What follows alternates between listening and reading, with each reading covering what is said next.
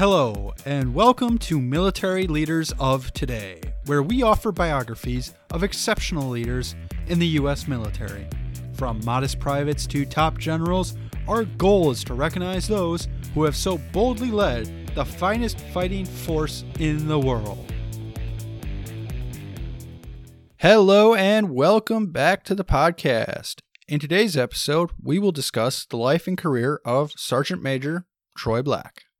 But before I begin, I want to thank you guys so much for all the support you've been showing me and this podcast. I'm really grateful for it, and I hope that you will continue to tune into our episodes and find them interesting. Also, it was really interesting to me as I was looking through the podcast analytics.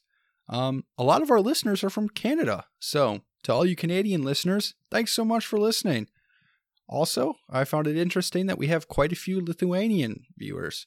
So, all you Lithuanian viewers, Thank you so much for tuning in, and I hope that you enjoyed this episode.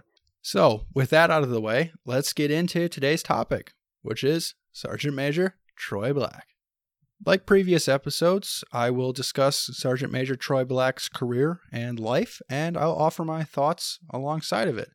Um, I also want to focus on what makes him such a great leader. So, with that out of the way, let's get into it. Troy Black was born in 1968 in Louisville, Kentucky. He attended and graduated Jeffersontown High School in 1987, and shortly afterwards, he enlisted in the Marine Corps in 1988. He attended boot camp at Marine Corps Recruit Depot, Parris Island, South Carolina. Parris Island is the heart of the Marine Corps, and thousands of recruits train at this base every year. It is also important to note that Parris Island is literally a swamp. So it is extremely humid, extremely wet, and is just a very demanding training environment, which I think prepares Marines for deployments. And ultimately, Marine Corps boot camp is demanding no matter where you go. So the other option for boot camp is at Camp Pendleton in California. And that is a different kind of heat. That is a dry heat, and it is extremely hot there and it is extremely hot in Parris Island. So no matter no matter where you go, the environment is always going to be against you. But anyways, Troy Black graduated boot camp in April of 1988. Shortly afterwards, he attended and graduated the United States Marine Corps School of Infantry at Camp Geiger, North Carolina. It was here that he became a machine gunner, or an 0331. Obviously, a machine gun is a very effective weapon, but what makes it even more effective is the Marine behind it. And training for this kind of weapon is a lot more complex than one might think. It is so much more than just shooting at whoever is shooting back at you. A machine gun can be used to suppress fire and flanking maneuvers, and it's a lot more than just a really cool weapon. After learning how to use the machine gun, Black attended the United States Marine Corps Security Force School. This school is a basic course that trains Marines how to be military security guards and prepares them for service with Marine Corps Security Force regiments. Black graduated in December of 1988, and shortly afterwards, he was assigned to the USS Forrestal, CV 59, as a Fleet Marine. He then deployed in support of Operation Just Cause, which was the U.S. invasion of Panama where the goal was to remove Panamanian dictator Manuel Noriega from power and restore democracy. And at this time, it was the largest and complex combat operation since Vietnam and included 26,000 combat troops between the Marine Corps and the Army. Afterwards, from September of 1990 to 1993, Black was assigned to the 3rd Battalion, 5th Marines at Camp Pendleton, here, he quickly ascended the ladder as he served first as a machine gun squad leader, then section leader, and then he served as weapons platoon sergeant and weapons platoon commander. He would also deploy with this unit, first in support of Operation Sea Soldier, then in support of Operation Desert Storm and Desert Shield, and then finally with Operation Sea Angel. Also, in 1992, he deployed to Okinawa, Japan, and Shortly afterwards, in 1993, he returned back to the United States and completed U.S. Army Airborne School. Then, in 1994, Troy Black returned back to the place where his Marine Corps career started Parris Island. Here, he served as a drill instructor and then as a senior drill instructor. I can only imagine what this must have been like for him. I am sure this had to be surreal for Black, as he was no longer the wide eyed recruit that was deathly afraid of his drill instructor. He was now the drill instructor whose job it was to train Marines. I am sure he also dealt with his fair share of stupid and idiotic recruits. Needless to say, it's not a job I would ever want. After his three years at Parris Island, Black was then assigned to Fleet Anti Terrorism Security Team from 1997 to 2000. This team, also called FAST, is an extremely versatile group and they do lots of different things. Their main mission is to respond to terrorist attacks that occur anywhere near American military forces. And most recently, in 2012, they responded to the terrorist attack at the Benghazi embassy. Surprisingly, according to Military Times, their training is not very rigorous. However, they are highly skilled in counter surveillance, physical security, urban combat techniques, close quarter combat, and martial arts.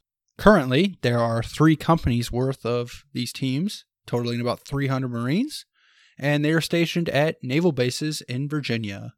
After his assignment with FAST, Black returned back to Marine Corps Recruit Depot Parris Island in 2000, where he served as a drill instructor, then senior drill instructor, drill instructor, school instructor, and recruit training regiment drill master until 2003.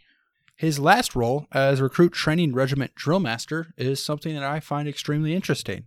And when I researched this further, I found out that a recruit training regiment drill master is someone who is an expert in military customs and courtesies. These people are usually very knowledgeable about courtesies and customs, including uniform arrangements and military procedures and special events. This means that uniform inspections with Troy Black had to be a nightmare. Not only as he is extremely likely to pick up on minute details that many Marines would just miss, but also because he knows the exact layouts of just about anything relating to uniforms and customs. This, of course, is a great trait to have as a leader, as it only makes you that much better. It also means that Black's Marines were also probably really squared away. Anyways, after this assignment, Troy Black was then sent back to Camp Pendleton, where he served as the first sergeant of G Company in 2nd Battalion, 1st Marines from 2003 to 2006. First Sergeant is the highest enlisted rank and position in a company, meaning First Sergeant Troy Black was responsible for leading a company of approximately 100 Marines in coordination with a second lieutenant. So not only was First Sergeant Troy Black responsible for mentoring the Marines underneath him, but he was also responsible for training a second lieutenant who was likely fresh out of ROTC OCS, or the Naval Academy. With this unit, which was nicknamed the Professionals, First Sergeant Troy Black deployed to Iraq as part of Operation Iraqi Freedom. After his deployment, First Sergeant Troy Black was then assigned to Easy Company, 3rd Amphibious Assault Battalion in 2006. This is a unique assignment as currently the United States Marine Corps only has two active duty amphibious assault battalions. It also meant that the experienced first sergeant had to retrain himself a little bit, as he had to learn how to carry out missions on board amphibious assault vehicles. There's a lot more logistical planning behind this, as these vehicles can only carry 21 combat ready Marines, and they are launched from United States Navy dock landing ships, meaning Black had to coordinate with the U.S. Navy. Of course, like any Marine, First Sergeant Troy Black adapted and he overcame. And in 2007, he was assigned to Navy OCS. Here at Naval Station Newport in Rhode Island, First Sergeant Troy Black was promoted to Sergeant Major, and he oversaw the entire OCS program and offered senior enlisted advice and advisement. It is also important to note that Sergeant Major Troy Black got a unique opportunity as he not only got to train enlisted Marines, but he also trained officer candidates for the Navy and the Marine Corps, meaning his knowledge and experience undoubtedly affected the lives of hundreds, if not thousands, of recruits and officer candidates. Personally, I think this is quite an honor to be selected for both, as he clearly had something to offer. After his assignment at OCS, Sergeant Major Troy Black was then assigned to 3rd Battalion, 7th Marines from 2009 to 2011. Here, he deployed twice to Afghanistan in support of Operation Enduring Freedom, and he was awarded the Bronze Star with Combat Valor as he ran through uncleared territory to rescue a fallen comrade. I also think this is kind of unique, as personally, with my experience in the Army, I don't know very many sergeant majors who go out on missions with their soldiers. So the fact that Troy Black, as a sergeant major, went out with his Marines and experienced combat is something that is kind of surprising to me. And not only did he show courage in the line of duty, but he was willing to risk his own life to save another Marine. And I think this this just reflects the overall cohesion that the Marine Corps has between their senior enlisted and lower enlisted. Anyways, in 2011, Sergeant Major Troy Black was assigned to the Combat Logistics Battalion 5, which is kind of a shift from his prior assignments as he was now in charge of supply. So his job was to make sure that Marines got things on time and that his Marines were doing the right thing as far as logistics goes. Following this assignment, Sergeant Major Troy Black was assigned to the 11th Marine Expeditionary Unit, or MEU, in 2013. The 11th MEU is called the Pride of the Pacific, and they are a rapid response force consisting of around 2,000 Marines that are forward deployed on board U.S. Navy vessels that can pretty much do anything that is required of them. They are typically the first boots on the ground in any major U.S. military operation.